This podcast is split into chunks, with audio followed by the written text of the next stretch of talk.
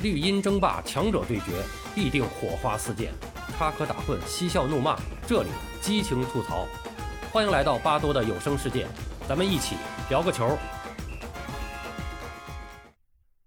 王俊生和中国足球的黄金十年，第十二集：心血凝结的改革总体方案。策划中国足球体制改革，就像艺术家雕刻一样，首先要在头脑中看到一种精神，看到理想中的改革结果，然后才能拟定步骤，动手完成。然而，当我国足球改革的号角吹响时，当它作为我国体育体制改革的突破口，融入国家体育改革的大环境时，王俊生和他的同事们在兴奋与欣喜中，不仅增添了几分忧虑。这种起点高、范围广、触及深的改革方向对吗？他们有完成中国足球改革历史任务的能力吗？时年四十三岁的王俊生，确实没有料到，这条道路充满了艰辛和苦难。他和他的战友们为了这种选择，付出了巨大的代价。一九九二年三月二十号，距离六月的全国足球会议还有三个月的时间，王俊生飞回北京，召开了中国足协副处级以上干部会议。一方面向他们传达部分体委主任座谈会的主要内容，另一方面部署召开全国足球工作会议的有关事宜。其中最重要的内容是准备会议的文件。经过反复的研究，这次会议应该有工作报告、中国足球运动改革总体方案等等，共二十二个文件，涵盖了管理体制、训练、竞赛、外事、宣传。培训、财务等等方面，其中最重要的文件就是中国足协工作报告和中国足球运动改革总体方案，这是这次工作会议的主题，更是中国足球今后发展的方向和路线。起草好这两个带有纲领性的文件是至关重要的，也是有相当难度的。工作报告的三大部分中，对中国足球和中国足协的评价最为敏感。也是新闻记者捕捉的热点。改革总体方案的关键是走不走职业化的道路。中国是社会主义国家，资本主义的职业足球，我们到底能不能用？从足球先进国家的经验来看，足球走职业化的道路是大势所趋，也是当时提高我国足球竞技水平最好的方法和措施。王俊生请杨秀武同志协助他写工作报告。当年杨秀武同志在国家队任领队时，王俊生是队员。那时候杨秀武就给王俊生留下了非常深刻的印象。杨秀武为人谦和，关心年轻运动员政治上的成长，并且有很好的文采，经常给报社撰写文章。他对中国足协的工作也很了解，又是前任的秘书长，可以掌握好尺度。由他来协助王俊生来写这个报告是比较合适的。杨秀武最终还是欣然地接受了这个任务。王俊生想把中国足球运动改革方案交给马克坚来起草，但是他有点犹豫。在其余的二十个文件中，技术部要完成十二个文件，占总文件的半数以上，而这十二个文件中，主要文件都需要马克坚来起草。后来王俊生想了想，这个改革总体方案还是由他自己动手为好。那一年，王俊生刚刚四十三周岁，年富力强，精力充沛，干起工作来也是近似疯狂。他查阅了所有的文件、书籍、讲话，走访了足球圈内外百余人，听取了各种意见和建议，最后的结论是这样的：对中国足球和中国足协的评价，必须坚持一分为二的辩证法，历史、客观、全面的给予评价。对于走不走职业化道路的问题。王俊生认为，先看走职业化改革这条路对不对，应该不应该，再看我国走这条路的可能性大不大。如果回答是肯定的，那么王俊生已经想好了，他甘当铺路石。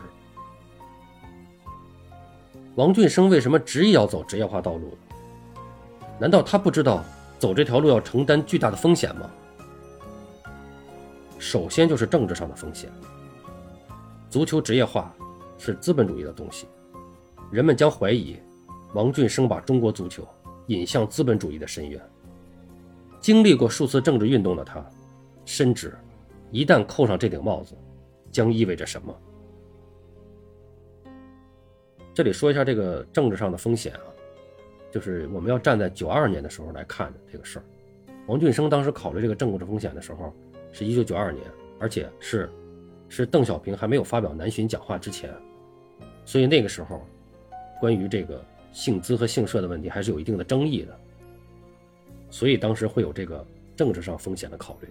我们现在看当然觉得没有什么问题了，连金元足球都搞了，职业化算什么？那么还有一个风险，就是会充当足球界的叛逆者。所谓的职业化足球，就是要实现足球界资源的合理配置，在足球市场创造价值，自我生存、自我发展。运动员将与俱乐部签订合同，教练员需要聘用，大批的外国球员和教练员将抢占我国足球的领地，足球队将从体委的多年管理下脱离出去。在权力和利益重新分配的重大变化中，王俊生势必会成为众矢之的。第三就是俱乐部领导层的不满。凡是搞职业俱乐部体制的国家，俱乐部无一例外的要求与足协分权。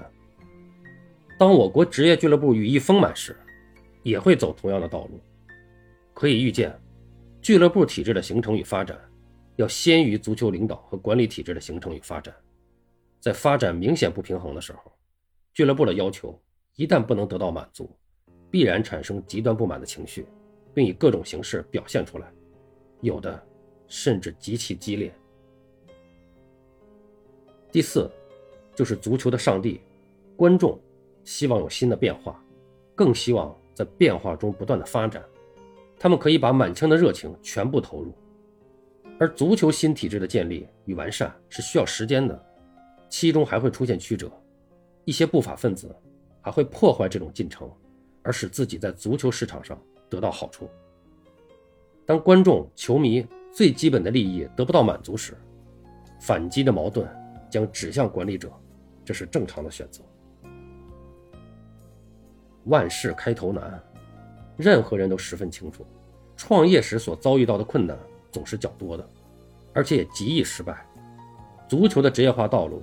更是如此，尤其是职业联赛与国家队的训练比赛，在时间上容易发生矛盾和冲突。如果解决不好，将影响国家队的训练与比赛，导致国家队成绩不佳。球迷们能原谅你一次两次，绝不会原谅你第三次。那既然有这么大的风险，为什么王俊生还是坚持要走这条路呢？主要的原因是两个方面。